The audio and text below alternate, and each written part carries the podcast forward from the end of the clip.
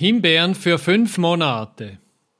Früher waren die Himbeeren immer genau zur Sommerferienzeit reif. Das hat mich damals doch ziemlich geärgert. Wie man heute von Juni bis Oktober durchgehend Früchte ernten kann, das zeigen wir Ihnen in diesem Podcast. Willkommen zur neuesten Folge von Lubera Gartenstudio, dem Podcast über Gott und die Welt und die Pflanzen, in umgekehrter Reihenfolge. Bei mir im Gartenstudio begrüße ich dazu sehr herzlich unseren Experten und Dauergast Markus Kobelt. Hallo. Hallo Reto. Wir haben, ich habe nachgeschaut, vor über 30 Jahren zusammen studiert. Fachsimpel tun wir auch heute noch sehr gerne und neuerdings sogar vor der Kamera. Markus, früher hattest du natürlich immer das letzte Wort. Ich denke, das wird auch heute weiterhin so sein. Aber legen wir doch gleich los erfahren Sie, weshalb die Sortenvielfalt bei Himbeeren wichtig ist und was eigentlich Tutheimer sind. Kommen wir zur ersten Frage. Welche Himbe Himbeertypen gibt es eigentlich? Ja, unendlich viele eigentlich, weil wir würden ja als Züchter äh, uns genötigt führen, fast jede Sorte zum neuen Typen zu erklären. Aber ich mache es einfach. Es gibt drei Typen mal, so ganz einfach gesagt. Es gibt die klassischen Herbsthimbeeren wobei das Wort Herbst ein bisschen äh, missgedeutet werden kann. Herbsthimbeeren sind Himbeeren, die an den diesjährigen Routen fruchten. Das heißt, die Rute wächst und im gleichen Jahr, wo sie wächst, blüht sie und fruchtet sie. Herbsthimbeeren heißen sie, weil früher das erst im Herbst stattfand, im September. Heute beginnt das teilweise schon im Juli, dieses Fruchten. Äh, von daher ist der Begriff ein bisschen nicht mehr ganz so passend. Und zweitens gibt es die Sommerhimbeeren. Äh, das sind eigentlich die typischen Himbeeren, die es, die es auch in der Natur am häufigsten gibt, die nämlich einen zweijährigen Rhythmus haben. Im ersten Jahr wächst die Rute und im zweiten Jahr macht sie dann Blüten und fruchtet sie und dann stirbt die Rute ab. Das ist auch der Grundrhythmus sozusagen der Himbeerrute. Äh, die als die oberirdischen Organe haben einen ganz speziellen zweijährigen Rhythmus. Im ersten Jahr wachsen sie, im zweiten Jahr sterben sie ab. Das ist auch bei den Herbsthimbeeren nicht anders geblieben. Auch bei den Herbsthimbeeren bleiben, wenn man sie nicht wegschneidet, äh, etwas mindestens von den letztjährigen Ruten stehen. Und dann haben wir die Two-Timer äh, Himbeeren als dritte Gruppe äh, die sozusagen beides miteinander vereinen. Das sind vor allem Sorten, die im oberen Teil der Rute fruchten, also nicht irgendwo unten. Das heißt, im ersten Jahr wachsen sie, fruchten dann relativ spät im oberen Teil. Im Frühjahr schneidet man diesen oberen Teil weg und dann fruchten sie ein zweites Mal im Juni, Juli. Äh, im, im, im nachfolgenden Jahr, so dass man dann von Two-Timern spricht, also von Himbeeren, die zweimal fruchten. Das sind eigentlich die drei grundsätzlichen mhm. Typen mit allen möglichen und unmöglichen äh, Übergangsformen. Das würde aber bedeuten, dass man, wenn man von Juni bis Oktober durchgehend ernten möchte, dass man die Sorten kombinieren müsste. Genau, man muss sie eigentlich kombinieren. Äh, die frühesten Himbeeren kriegt man, wenn man Herbsthimbeeren im zweiten Jahr nochmals fruchten lässt, sozusagen als Two-Timer. Und die frühesten Himbeeren aus dieser Gruppe gibt's, wenn man die frühesten Herbsthimbeersorten nimmt, und die frühesten Herbsthimbeersorten in unserem Sortiment sind die Lowberry-Himbeeren, die nur so einen Meter hoch werden, Little Sweet Sister und Good as Gold. Wenn ich äh, die im zweiten Jahr stehen lasse, beziehungsweise drei, vier Routen stehen lasse, nur den oberen Teil, der gefruchtet hat, wegschneide, den Rest lasse, dann habe ich da schon im Juni eigentlich äh, Früchte an den zweijährigen Routen.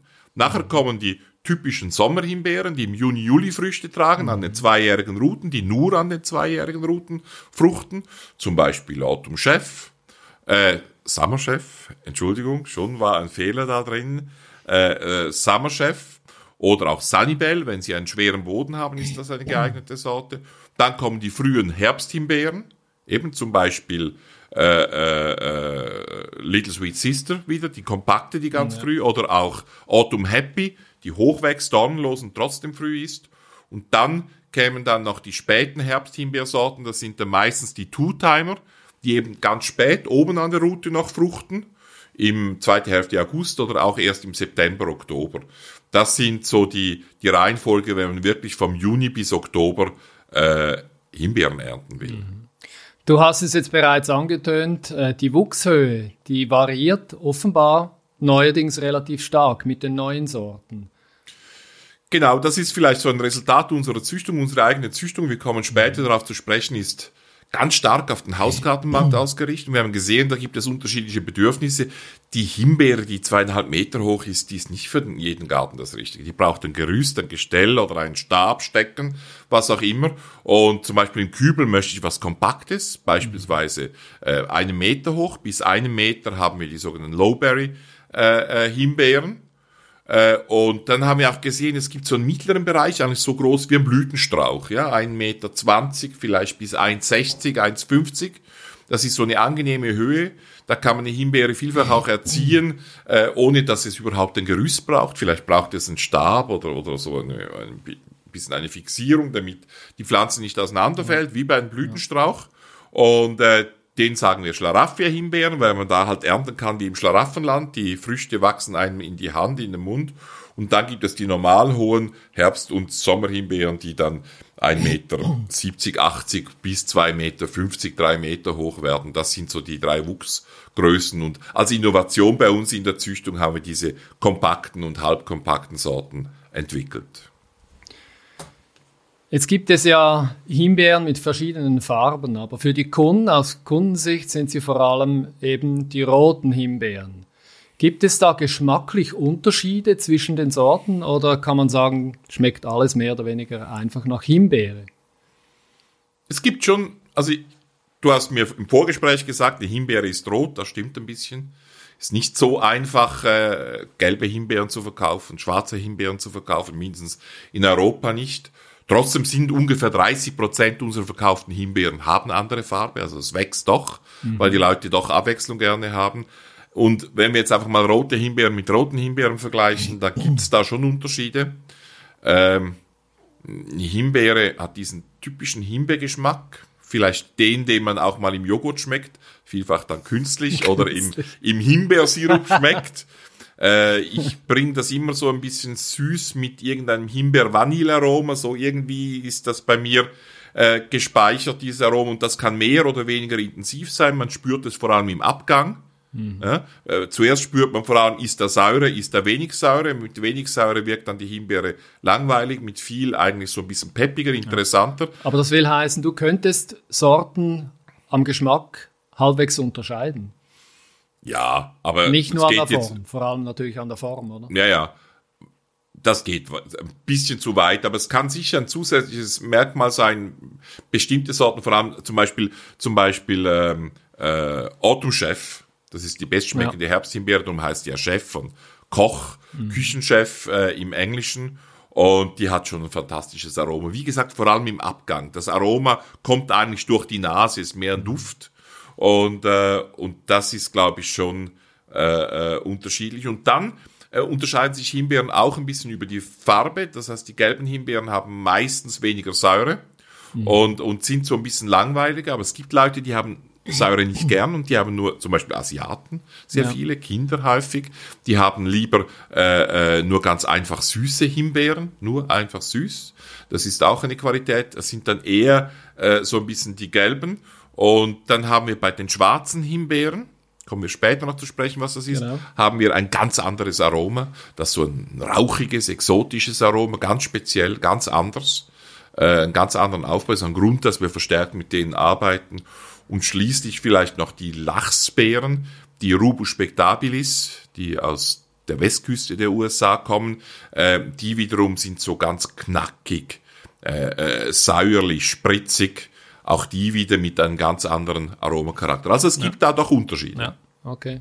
Die schwarzen Himbeeren würde mich interessieren. Ist das eine Kreuzung oder sind das eigene Arten?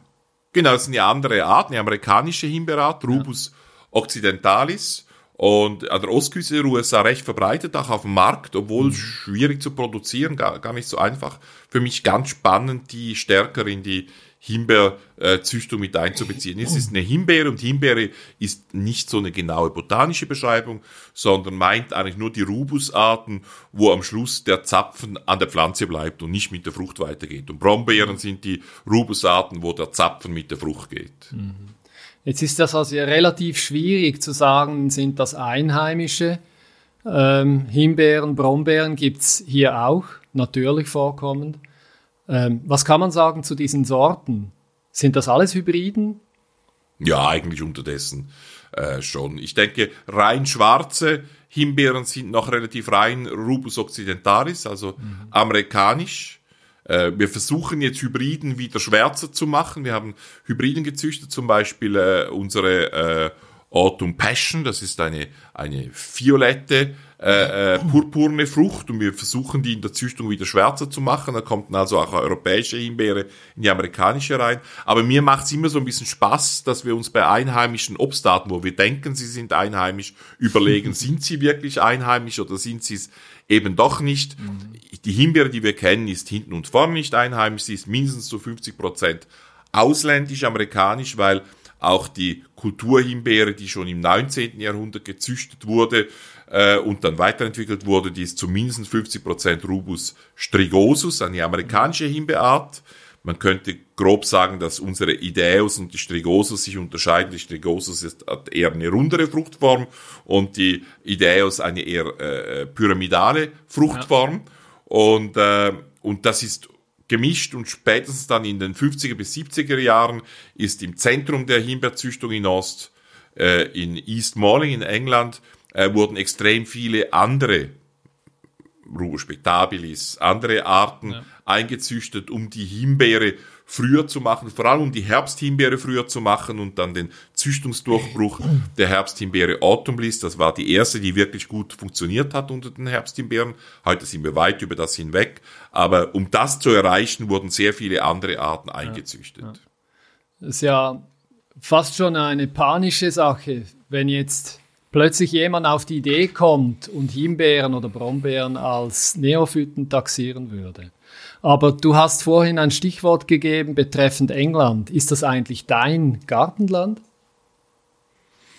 Ich sage immer so ein bisschen als, als, äh, als, wie soll ich sagen, als, als Witz, äh, sage ich immer, das ist das äh, Heimatland aller Gärtner. Mhm. Und, und der Grund ist eigentlich darum, darin zu sehen, ein Gärtner in England ist jemand. Ja, wenn du in England Smalltalk machst, Leute triffst, auch privat oder halb privat und du sagst, du bist Gärtner, dann bist du jemand. Dann bist du sofort im Mittelpunkt und das ist ganz klar, dass das auch ein gutes Business ist.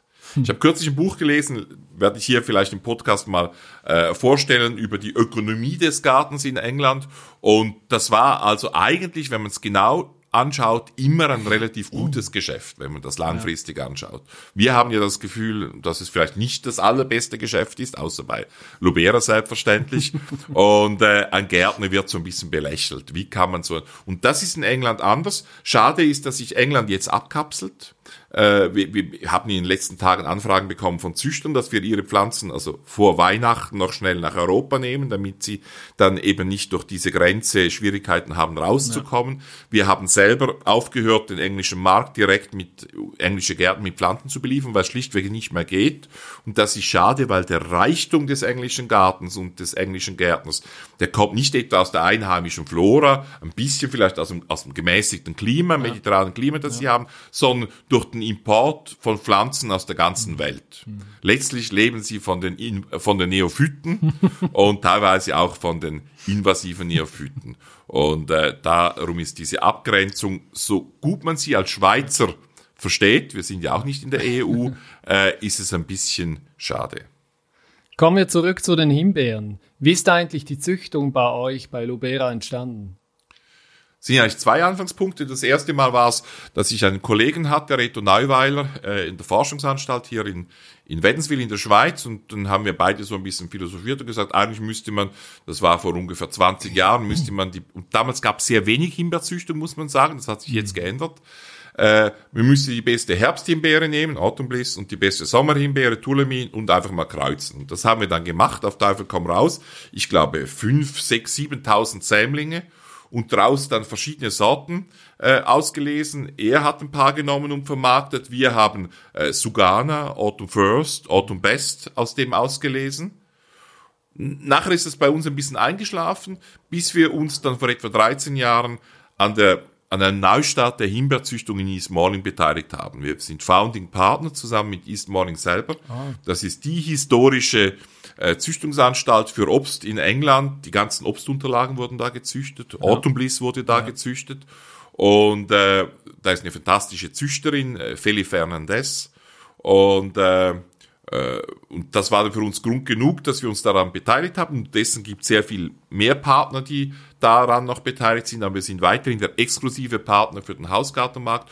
Und wir, wir benutzen das wie unser eigenes Züchtungsprogramm, das wir unterdessen auch hier in der Schweiz aufgebaut haben. Das heißt, äh, wir lesen selber unsere Sorten aus. Das heißt, ich bin im Sommer einige Male in England, wenn sie mich dann noch lassen, oder? Und äh, oder zurücklassen. Vielleicht kann ich irgendwann nicht mehr in die Schweiz zurück und äh, und lese dann selber in den Züchtungsfeldern die Kandidaten aus, die wir dann weiter prüfen und vielleicht irgendwann aus dem. Da, damit ist unsere Züchtungsbasis sehr viel größer geworden. Ich sage im Durchschnitt haben wir fast zwischen 5 und 10.000 Himbeersämlinge pro Jahr, aus denen wir unsere Sorten für den Markt auslesen können. Ja. Wie muss ich mir die Züchtung ganz konkret vorstellen von Himbeeren? Äh, eigentlich ganz einfach. Ich, ich, ich nehme den Pollen einer Vatersorte, die mich interessiert, also mit irgendwelchen Eigenschaften, die ich halt haben will, kombiniere die mit der Blüte der Muttersorte und, äh, und äh, mit den weiblichen Organen der Muttersorte und äh, ernte dann die Samen. Es gibt zwei erschwerende Aber Faktoren. Was kann ich tun, dass, dass es keine Fremdbestäubung gibt? Genau, darum bin ich gerade, ah, darauf bin ich sorry. gerade gekommen. Ich nehme eigentlich es gibt einen erschwerenden Faktor. Die, die Himbeeren sind sowohl Fremdbestäuber als auch Selbstbestäuber. Die können mindestens die modernen, vom Menschen selektionierten, in der Natur ist es nicht ganz so, äh, sind also selbstfruchtbar. Das heißt, ich muss dann eigentlich, bevor die Blüte richtig aufgeht, nehme ich die Petalen, also die Blütenblätter weg und entferne auch von der mütterlichen Blüte die äh, männlichen Organe. Mhm. Ja? Mhm. Und, und der zweite erschwerende Faktor ist, dass man da häufig schon ein bisschen zu spät ist. Das heißt, ein bisschen Pollen hat schon gegeben. Darum gibt's dann doch immer wieder Selbstbefruchtungen. Und ja. die Selbstbefruchtungen können auch interessant sein. Die sind die Basis einer unserer wichtigsten Entdeckungen bei der Himbeerzüchtung, als wir nämlich diese kompakten Wuchsarten entdeckt haben. Das sind nichts anderes als geselbstete Himbeeren. Warum? Ah. Die Eigenschaft, es gibt sechs, sieben Gene, alle hat man noch nicht entdeckt, die schwaches Wachstum generieren bei der Himbeere, ja. kompaktes Wachstum. Und in der Natur draußen sind diese Gene nicht wirklich förderlich. Die Pflanze wird gefressen, mhm. getrampelt, sie wird nie überleben. Äh, darum haben diese Gene nur als rezessive Gene eben nicht sichtbar äh, überlebt. Und wenn die Pflanze aber sich mit sich selber kreuzt, dann kommen die rezessiven Gene zum Vorschein ja. und dann sieht man sie. Und genau so haben wir die kompakten Himbeersorten entdeckt und züchten sie weiter. Sehr spannend. Äh, was sind im Moment die aktuellsten, die besten Züchtungsprojekte bei euch? Wir versuchen wieder ein bisschen so die Grenzen der, Him also einerseits versuchen wir immer besser schmeckende, dornenlose Himbeeren, größere Himbeeren zu züchten, weil mehr Frucht im Mund auch mehr Geschmack äh, schnellerer Geschmack bedeutet. Es wird eine Grenze geben. In dem Moment, wo die Himbeere dann mehr als ein Bissen ist, wird das wahrscheinlich kontraproduktiv werden. Man hat das teilweise bei den Brombeeren schon erreicht. Von daher bin ich eigentlich sicher, dass es so ist. Also ewig groß können wir sie auch nicht werden lassen. Himbeeren werden auch nicht ewig groß werden, aus dem einfachen Grund, weil die, die, die Physik diese komischen, diese, die, diese komischen hohlen Pyramide wird es gar nicht zulassen, dass ja. sie zu groß wird, sonst stirbt, äh, sonst, sonst bricht die Himbeere zusammen mhm. am eigenen Gewicht. Das geht bei Brombeeren ein bisschen größer offenbar. Genau, deutlich größer. Ja. Hier gibt's sicher, äh, wir werden mal bei den Brombeerfolgen dann draufkommen, da gibt's äh, äh, Sorten äh, aus botanischen Arten, die von der Westküste der USA stammen, die dann schon äh, äh, vier, fünf Zentimeter lang sind, wo es zwei Bissen braucht. Aber ich denke nicht, dass das wirklich bei der Himbeere gewünscht ist. Da wird es eine Grenze geben. Aber das, diese primären agronomischen Sachen verfolgen wir auch. Also mehr Saft, mehr Aroma, äh, größere Früchte. Äh, dann versuchen wir wieder die Grenzen ein bisschen aufzustoßen, indem wir mit anderen äh, Rubusarten, vor allem Rubus spectabilis, äh, kreuzen. Wir hoffen irgendwann auch eine Himbeere zu finden, die eine schöne Blüte hat. Rubus spectabilis hat teilweise wunderschöne rosenartige äh, ja. äh, Blüten. Und äh, also dann Zierwert und Nutzwert irgendwie zusammenzubringen. Und auch das stärkere mit einbeziehen der schwarzen Himbeeren finde ich sehr spannend, weil sie einfach eine ganz andere Aromatik ja. in die Himbeere reinbringen. Noch so ein kleines Ziel, wirklich orange Himbeeren. Wir haben ja gelbe, und wir haben schwarze und wir haben rote. Gelb heißt einfach, dass sozusagen der rote Farbstoff ausgeschaltet ist. Und äh, Orange wäre halt nicht nur für Holländer Äh, äh, die wollen das vor allem, aber nicht nur für Holländer wäre Orange schon sehr schön und wir sind schon sehr nahe an der orangen Farbe hier. Ja. Wird man also in den nächsten paar Jahren Neuheiten äh, sehen, die schon ziemlich orange ja, sind. Das wäre also dein wahr gewordener Himbeertraum sozusagen. Genau, genau, ja. genau. Sehr schön. Ja, Thema Sorten. Wenn wir jetzt äh, als Fazit zu diesem Podcast überlegen würden, welche Sorten könntest du am ehesten empfehlen von den verschiedenen Typen? Okay, als kompakt wachsende äh, Sorte, die man im Topf auch kultivieren kann, vor allem auch im Topf kultivieren kann, im kleinen Garten, äh, Little Sister, Little Sweet Sister, das ist ein richtiger Züchtungs- äh, Durchbruch funktioniert einfach super. Sehr schnell hat man Früchte. Wie gesagt, wenn man ein bisschen alte Routen stehen lässt, vor allem die, die spät im Jahr noch gewachsen sind, hat man auch schon im Juni an den zweijährigen Routenfrüchten. Also wirklich äh, äh, eine empfehlenswerte Sorte. Von den normalen Herbsthimbeeren Autumn Happy, weil sie gänzlich dornlos ist, große Früchte, hat gutes Aroma. Rein, wenn es ums Aroma geht, äh, Autumn Chef oder Summer Chef, Sommerhimbeere Summer Chef, Herbsthimbeere Autumn Chef äh, einfach weil dieses Aroma im Abgang so fantastisch ist. Und dann, wenn man wirklich Lust hat, etwas anderes zu schmecken, ein, ein anderes Aroma wahrzunehmen, auch etwas Unbekanntes zu lernen, dann äh, Autumn Passion, äh, die erste Herbsthimbeere mit sehr viel schwarzem Himbeerblut in ihren Adern. Perfekt, herzlichen Dank. Das war's also zum Thema Himbeeren, über fünf Monate ernten. Unser nächster Podcast geht um die Gartenfragen vom Dezember. Und äh, damit schließen wir ab. Denken Sie daran, Gärtnern ist schlussendlich Versuch und Irrtum und keine Wissenschaft. Glauben Sie deshalb nicht alles, was wir erzählen. Aber ein bisschen was. Probieren Sie selber aus und gärtnern Sie weiter. Danke. Herzlichen Dank. Lubera Podcasts finden Sie überall, wo es Podcasts gibt aber vor allem auf lubera.com/gartenstudio. Wenn es Ihnen gefallen hat, dann raten Sie unser Video und empfehlen Sie uns doch Ihren Pflanzen und anderen Gärtnern weiter.